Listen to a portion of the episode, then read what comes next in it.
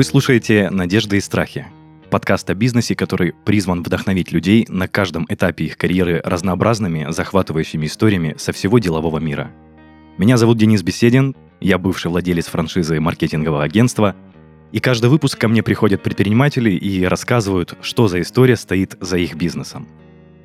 Ну а в гостях у меня сегодня Евгений Кобзев, сооснователь сервиса бухгалтерского аутсорсинга компании «Кнопка».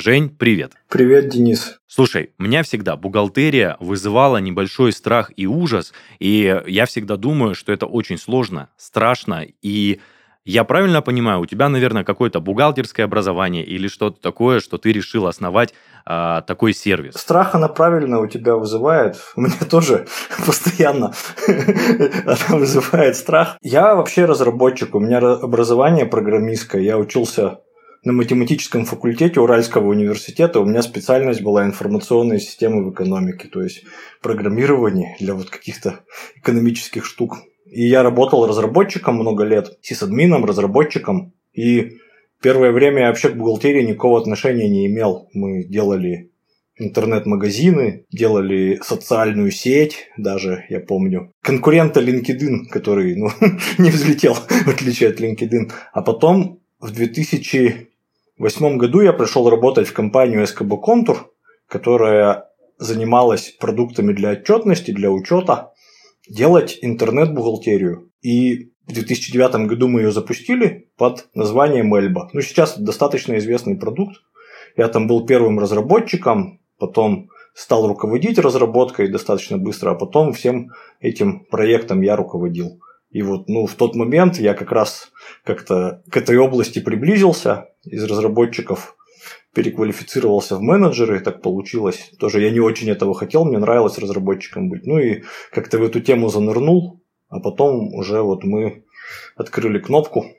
Там уже бухгалтерия, можно сказать, потяжелая у нас началась, потому что ну, Эльба, она была такая легонькая для, условно, для ИП без сотрудников. Очень такой небольшой налоговый учет. Угу. Ну, звучит вообще круто. То, что ты был разработчиком сначала там, прощупал это со стороны и понял, что хочешь свое.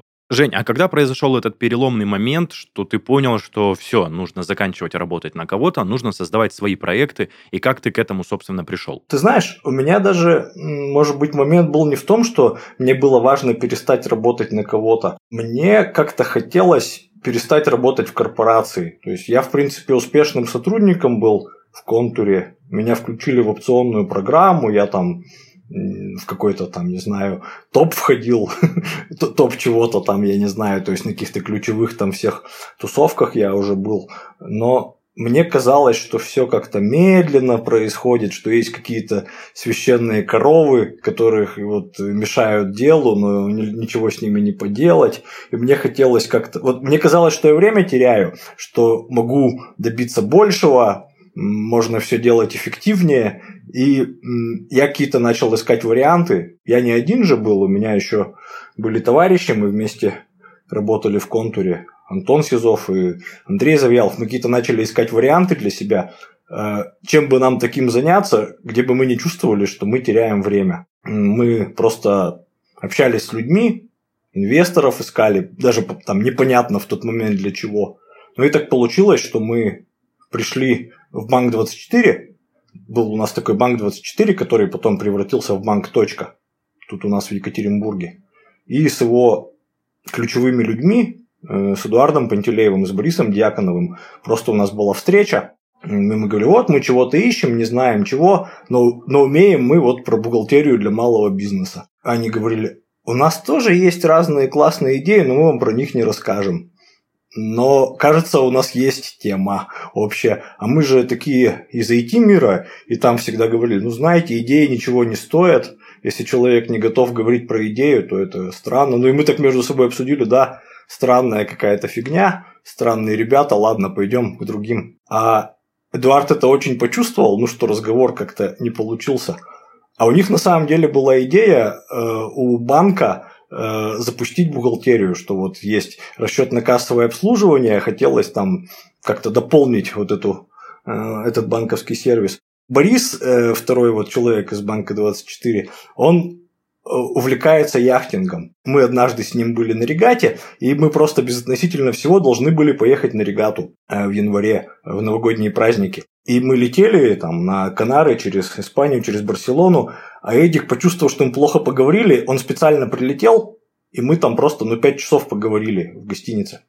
Ну и мы поняли, что это люди, которые ментально подходят, но более там знали, что Эдик очень нам подходит, и что даже до конца не понимая, чего они хотят, можно, кажется, с ними пробовать, это точно для нас не будет потеря времени.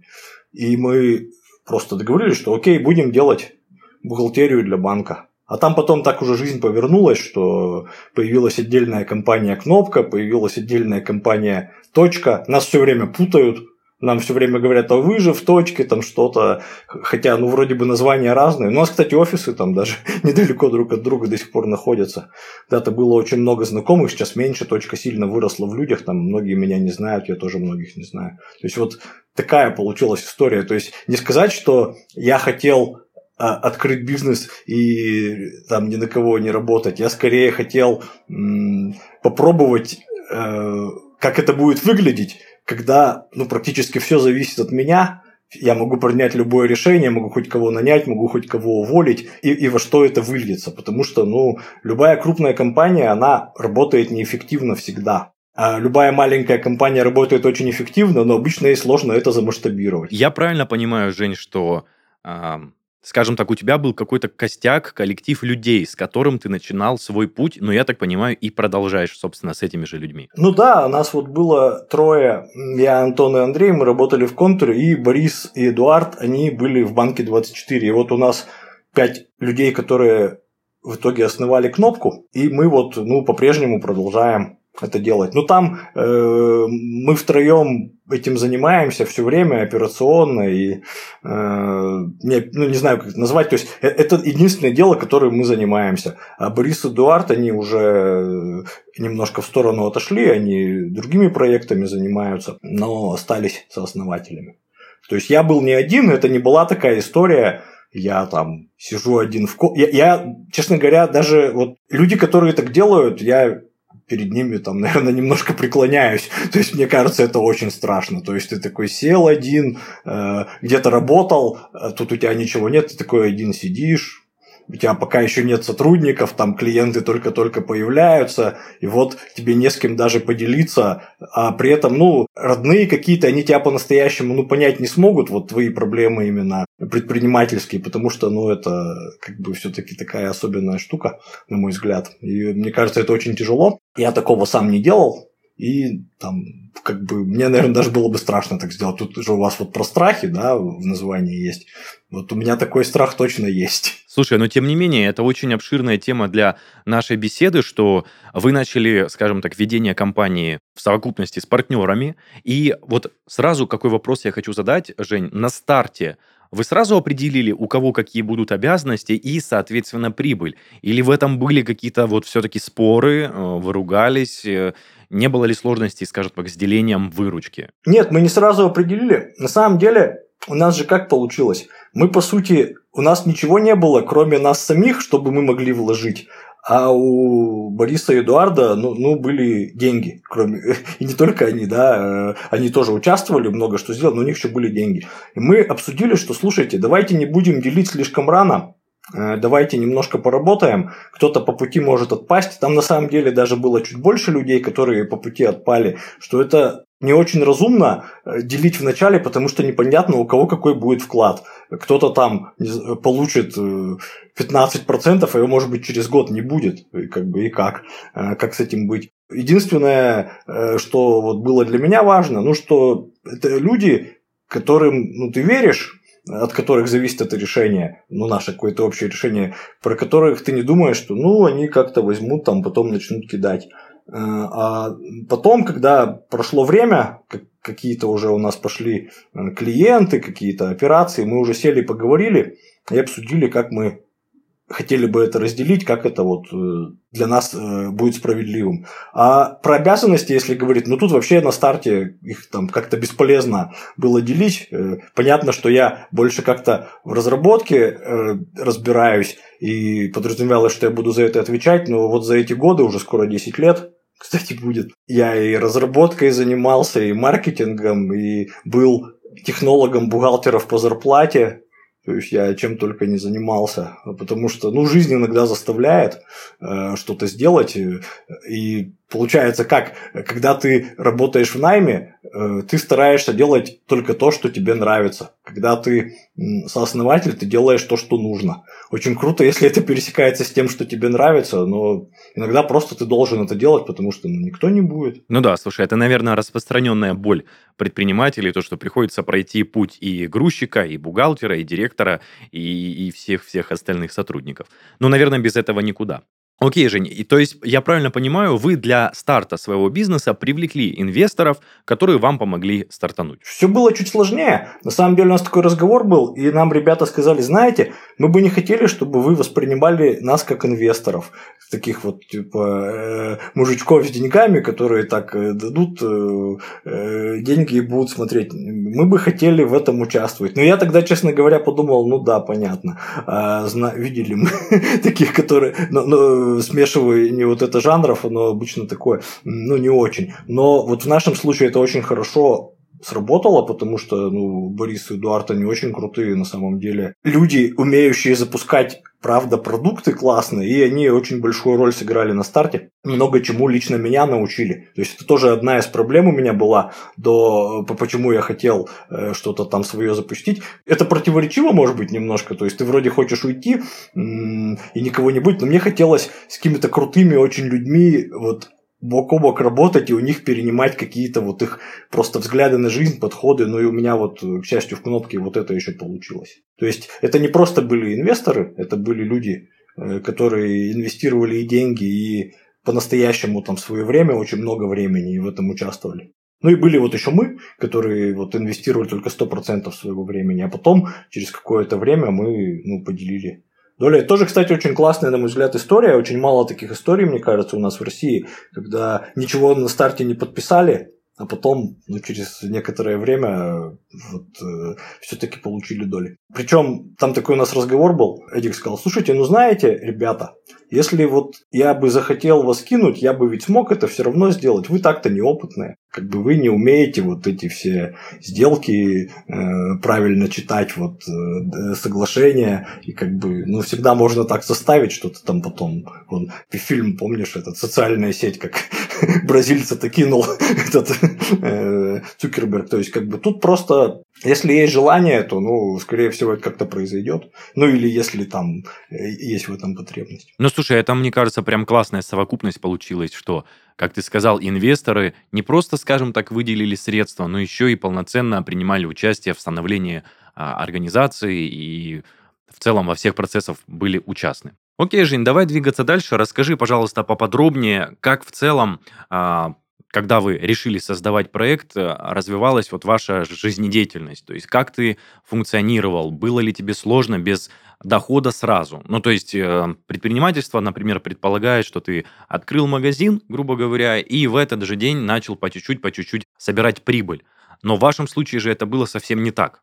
То есть вы сначала кропотливо долго работали, только потом первая выручка пошла. Ну, у нас выручка пошла довольно быстро, потому что мы начали продавать продукт еще до его официального запуска. То есть мы э, искали за что нас рынок будет любить, ну, то, и мы решили, что будем э, предлагать комплексное обслуживание организации, бухгалтерское обслуживание, юридическое обслуживание, говорить, что у нас вот это все вместе, что у нас есть приложение, э, которое вы ставите себе, а с нашей стороны сидит бухгалтер и юрист, вы взаимодействуете, вы там говорите, что вы от нас хотите, а, а мы так раз и вам с помощью волшебства это все доставляем. Ну и мы эту идею тестировали, цены тестировали и так далее. И у нас уже какая-то выручка была даже до запуска. Но мы первые три года были убыточны. Но при этом, опять же, если говорить обо мне лично, вот э, как я вот без денег, но у меня не было такой ситуации. То есть у нас были инвестиции, ну и в том числе вот эти инвестиции тратились э, ну, на, на меня.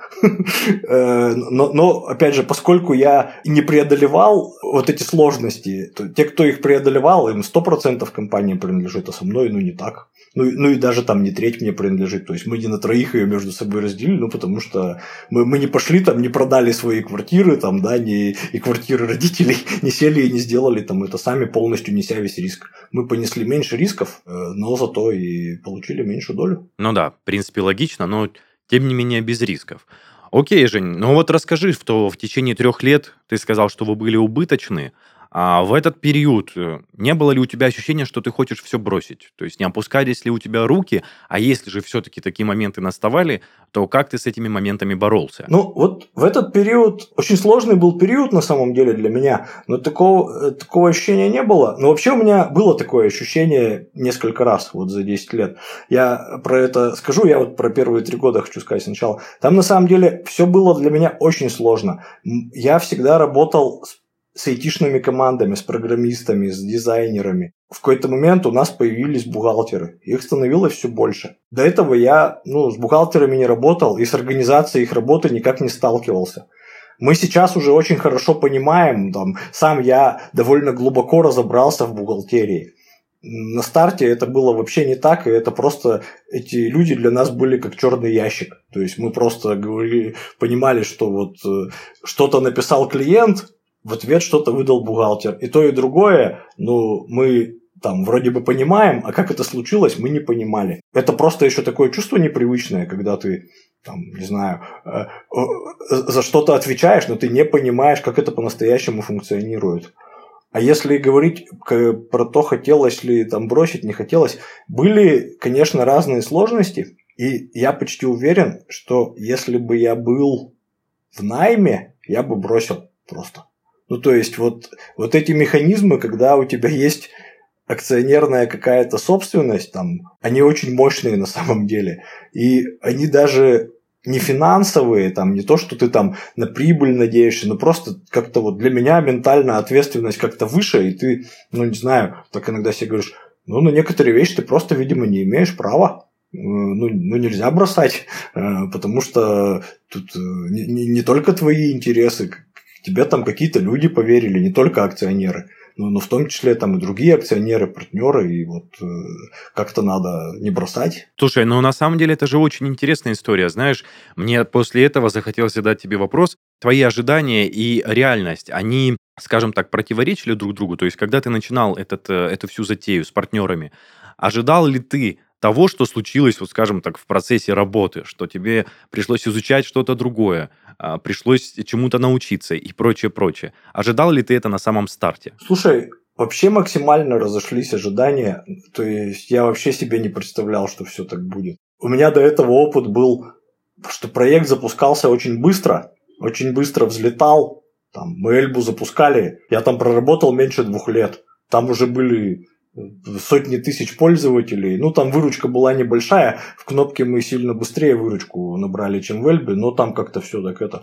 А тут э, вот такой просто тяжелый труд, э, когда мы сначала привлекали клиентов, потом мы, мы привлекли их больше, чем можем обслужить. Потом мы строили производство стабильное, э, которому, на которое, правда, можно положиться. Ну, бухгалтерия – это, правда, непростая вещь, вот, э, по крайней мере, в России. И много что на нее завязано, много что от нее зависит. Нужно правильно было с ожиданиями клиентов работать. Нужно было просто вникать в очень многие какие-то вот, э, ну, не знаю, вопросы, в которые я, в принципе, вникать до этого не привык. Ну, вот часто просто вот, ну, некому в них вникать, никто не хочет э, вот, э, до такой степени в них разбираться а при этом тебя беспокоит качество, а, беспокоит э, воспроизводимость этого качества. То есть у нас дело в том, что на старте мы очень сильно зависели от конкретных исполнителей. То есть у нас были какие-то классные бухгалтеры,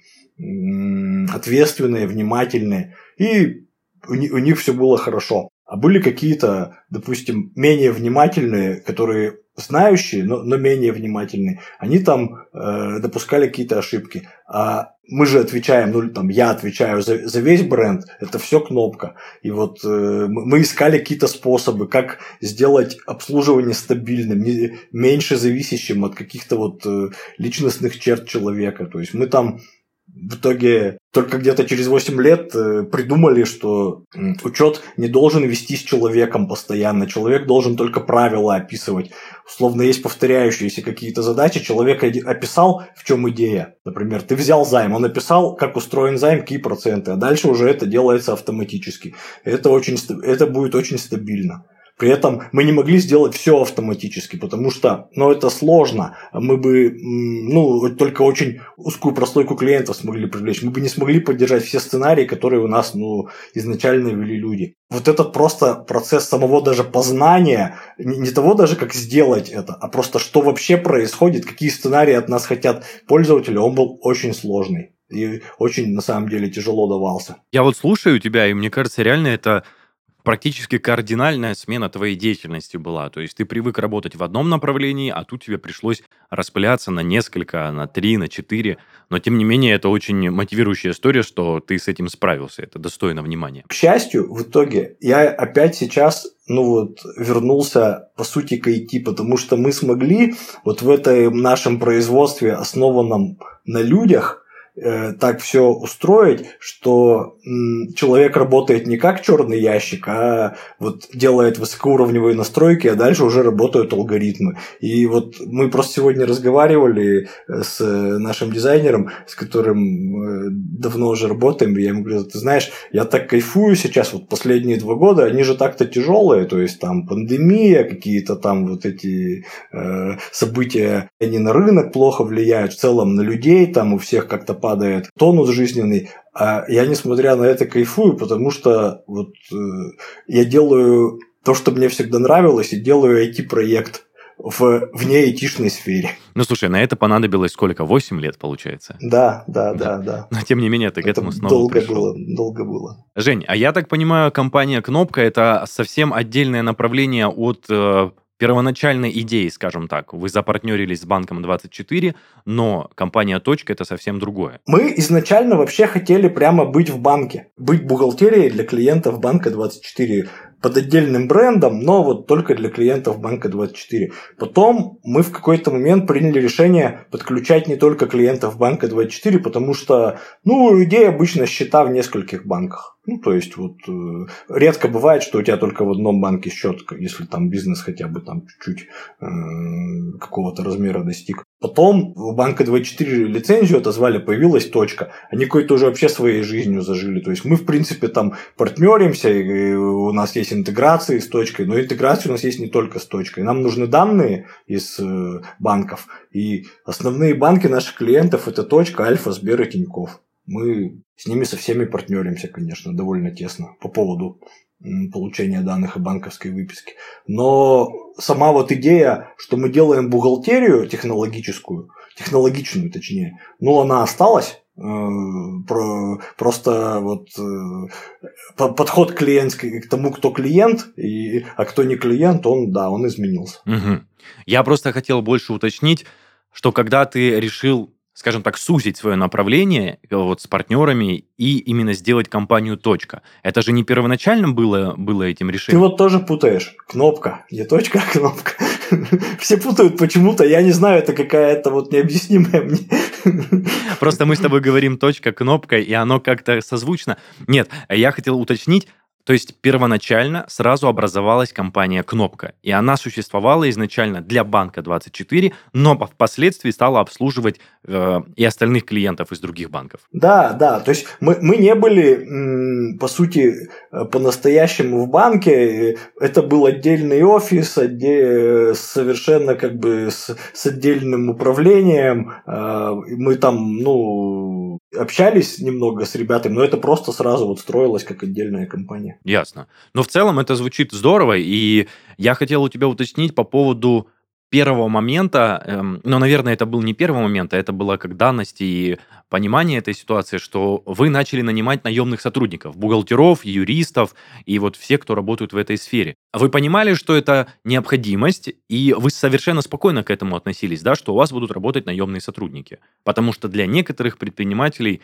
нанять первого сотрудника – это достаточно такой сложный шаг, на который нужно решиться. У нас какой-то был до этого опыт, да, мы работали какими-то топ-менеджерами, и у нас э, были сотрудники свои, да, и мы их нанимали. И более того, мы в кнопке были не первые сотрудники, то есть мы когда появились, там уже были ребята, несколько человек, которые вот э, занимались какими-то исследованиями, и вот просто тут мы пришли. Самым для нас вот в плане найма таким шагом это был найм бухгалтеров в компанию. Мы вообще не собирались бухгалтеров нанимать. Мы хотели сотрудничать с бухгалтерскими компаниями, чтобы они, как производители Икеи, Икея же не все производила на своих фабриках, да, они там что-то заказывали, просто говоря, что им нужно. Мы хотели так же, то есть мы хотели с бухгалтерскими компаниями сотрудничать, платить им часть нашей выручки и вот так работать. Но у нас это не вышло. То есть мы не смогли добиться того сервиса, который мы хотели бы дать нашим клиентам, то есть какой-то предсказуемости э, происходящего, и мы не смогли добиться какого-то вот э, тона взаимодействия, там, tone of voice, да, вот э, как наши американские друзья говорят, э, потому что бухкомпании в тот момент, они какие-то были, во-первых, злые, ну, ну просто это, э, у нас были партнеры, и они делали клиентские задачи, и уже скоро будет дедлайн, мы ничего не знаем, они нам ничего не говорят, бог компания, мы переживаем. Я просто позвонил, решил, ну, просто как-то узнать. И там э, женщина, она просто, она начала на меня вот орать, типа так вот, причем натурально, как вот, знаешь, в фильме там про советских там продавщиц. И, и как бы я говорю, так а вы что кричите-то? Я просто хочу узнать, вот у нас же вот совместные, э, мы уже партнеры, а как же вы, если клиент вдруг что-то спросит, вы с ним также разговариваете? Она просто кричит, но мы все это расторгли, она даже не поняла, а в чем проблема. Она говорит, у меня же отчетность, у меня отчетность, что такого? Я как бы в отчетность можно кричать. Мы этого не хотели. Мы хотели, чтобы у нас вот были бухгалтеры, чтобы было понятно, что они делают, но чтобы э, с клиентами общались не те, кто занимается, собственно, производством, и чтобы это не были люди, вот, которые считают, что можно кричать. Поэтому мы начали нанимать бухгалтеров. Это такой для нас был ну, неожиданный момент э, и переломный, который нам потом очень тяжело дался. И вот э, тут вот у нас было много споров, начинать это, не начинать. Но вот в тот момент мы с партнерами просто работать не могли. Нам было ну, стыдно за, за то, что мы э, давали людям. Поэтому мы решили это строить у себя. Не знаю, правильно это или нет. Может, мы где-то не дотерпели, может, надо было лучше разобраться, э, что мы конкретно хотим. Но как-то вот мы просто начали у себя просто это растить и все. Если не секрет, Жень, а вот эти работники наемные, они все у тебя по России раскинуты, то есть это удаленщики, или у тебя есть какой-то конкретный офис, где сидят ребята, которые занимаются операционкой? Ну, исторически мы в Екатеринбурге развивались. До ковида у нас все было в Екатеринбурге. Небольшой офис в Москве. Ну, а клиенты у нас все дистанционные. То есть мы подключаем уже давно и всегда практически так было клиента без единого визита, он к нам не ходит, взаимодействуем с ним дистанционно. Но когда начался ковид, ну, в офисе не работали по понятным причинам, как и все. Мы поняли, что а что мы, почему мы зацикливаемся на Екатеринбурге. И у нас сейчас есть э, ребята со всей страны. Э, до сих пор все-таки больше всего из Екатеринбурга, ну, просто потому что исторически мы тут развивались. Но у нас есть э,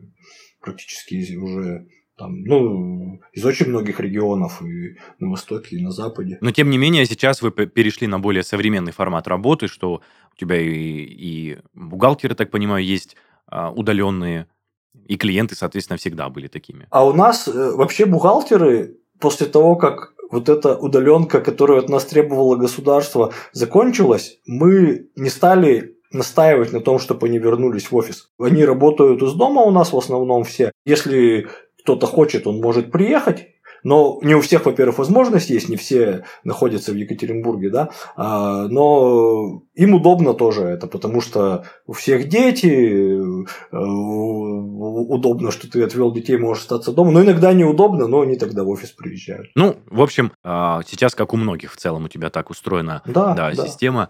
А, Жень, тоже следующий момент. Я только сейчас подумал, что бухгалтерия это всегда отчетность такая достаточно ну, серьезная, щепетильная, к этому нужно очень досконально относиться. Просто интересно, не было ли у тебя таких моментов, что, возможно, клиент настолько сильно был недоволен, а, может быть, работой, или, может, наоборот, какая-то интересная история случилась, как вы помогли выпутаться клиенту из какой-то сложной бухгалтерской ямы, что ли, вот так можно сказать.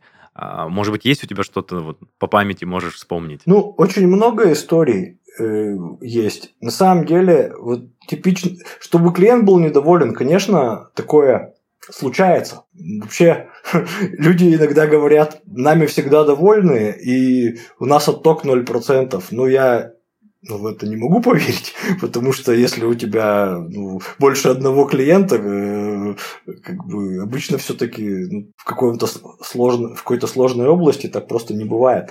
Типичная самая ситуация, с которой мы помогаем справиться клиенту, это блокировка счета. Ну, часто это новый клиент, иногда не новый клиент. У нас в процессе взаимодействия с налоговой, не знаю, может быть, ты с этим сталкивался, может быть, еще столкнешься, я, конечно, желаю, чтобы никогда не сталкивался, может так получиться, что по требованию налоговой тебе полностью заблокируют счет. Это для бизнеса, понятно, очень неприятная ситуация. Ты с заблокированного счета можешь платить только налоги и иногда еще зарплату. Э, оплатить э, там офис ты не можешь. Ну и понятно, хочется, чтобы как можно быстрее его разблокировали. Иногда просто даже разобраться, почему это случилось, сложно. Это вот типичная ситуация, в которой мы помогаем, помогаем очень часто. Там практически ну, ну, нужно разобраться, вот, э, что подавалось в отчетности, позвонить в налоговую, э, поговорить с ними, что вот, э, где, где произошел разрыв-то, чего они хотят. А может быть, то, что они хотят, у них уже есть, или им это вообще даже и не нужно, и они ошиблись. То есть там вот у нас начинается, у нас такой есть, не знаю, бухгалтерский спецназ. То есть это люди, которые вот умеют общаться с налоговой, умеют дозваниваться по номерам, по которым не берут, и, и с ними общаются. Это вот такая типичная, наверное, ситуация, в которой мы помогаем. Слушай, я думаю, мы можем потихонечку подходить к завершающей э, части нашего подкаста. А, я обычно у наших гостей спрашиваю, что по планам в дальнейшем у вашей организации? А, вы хотите оставить все как есть или планируете развивать какие-то новые направления и ниши? Можешь вот поподробнее рассказать по этому поводу? Мы вообще никогда не были в ситуации, что ну все, то, что есть, нас устраивает, давайте вот так и оставим. Мы сами какие-то такие неспокойные, нам все время хочется вот, э, развиваться. Мы сейчас на самом деле создали технологию, которая, с одной стороны, оставляет живого бухгалтера, а с другой стороны, позволяет довольно много клиентов обслуживать малым количеством людей, причем с сохранением стабильности сервиса. Ну, я вот немного об этом говорил, э, это то, за счет чего вот я опять, по сути, вернулся к IT.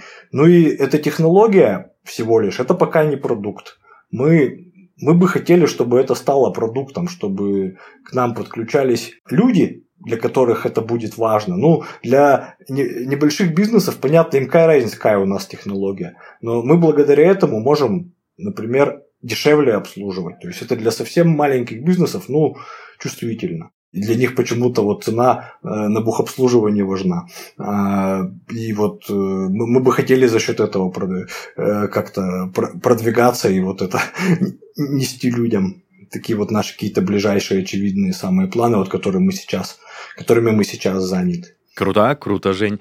И, наверное, тоже один из моих любимых вопросов. Возвращаясь назад в самое начало твоего пути как предпринимателя, что бы ты себе с высоты вот сегодняшнего твоего полета посоветовал тогдашнему себе, а, молодому, скажем так, начинающему предпринимателю, да и в целом, что бы ты посоветовал начинающим предпринимателям, какими качествами нужно обладать, какие черты характера нужно развивать в себе, чтобы твой бизнес был успешный и как можно скорее начал приносить прибыль? Я со второго начну. Мне кажется, в себе нужно развивать прежде всего смирение. То есть вот легко не будет, да, как известно. И нужно как-то вот уметь к этому правильно относиться. То есть э, это долгий забег. Мы все знаем истории, когда там э, человек что-то запустил, через три года стал миллиардером. На самом деле таких историй очень мало. Большинство бизнесов, они долго и планомерно и, и, идут вот к тому, к чему они пришли там годами. Взять там какой-нибудь Озон. Я его помню э, в 99-м, там, в 2000 году это была какая-то маленькая штучка, которая там вообще... Э, и, и там несколько лет назад сложились обстоятельства, раз, и он махом там взлетел. И, то есть, как бы смирение и терпение. Просто э, способность э, к такому к бегу на длинную дистанцию. Если про себя говорить, что бы я себе посоветовал? Я слишком поздно начал разбираться в том, как все по-настоящему устроено под капотом в бухгалтерии. То есть я считал, что мое дело это, это красиво упаковать, набрать людей и сказать, ну вы же знаете, что вы делаете, давайте-ка делайте. На самом деле это, ну, это была ошибка. Нужно понимать свои процессы, досконально, нужно изучать свои процессы. И это вот, ну, одна из ключевых таких вещей, которые должен заниматься основатель бизнеса. Если ты свои процессы не знаешь, а только упаковываешь, ну, это быстро начинает приносить разные проблемы, а ты даже не знаешь, чего сказать там, ну, потому что а что они там делают? Я вот такое обещал рынку, а получилось как-то не так. Слушай, ну да, очень дельный совет. Я так понимаю, это отсылка к тому, что если ты решился взяться за какой-то продукт, изучи его со всех сторон на 100% и разбирайся в нем, чтобы уметь его и продать впоследствии, и грамотно преподнести. И, и, и производство строить. Ну, то есть не обязательно самому строить производство, но в чем идея, вот э, достаточно глубоко ты должен понимать. Я надеюсь, эти советы все-таки э, пойдут скажем так, а, в нужные уши, кто хочет, их услышит и, скажем так, примет себе на заметку.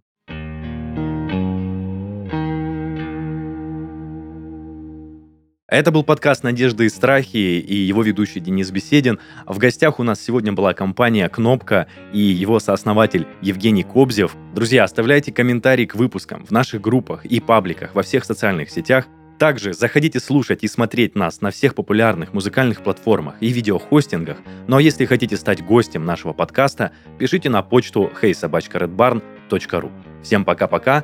Евгений, спасибо тебе большое. Спасибо, пока. Скоро Новый год. Всех с наступающим.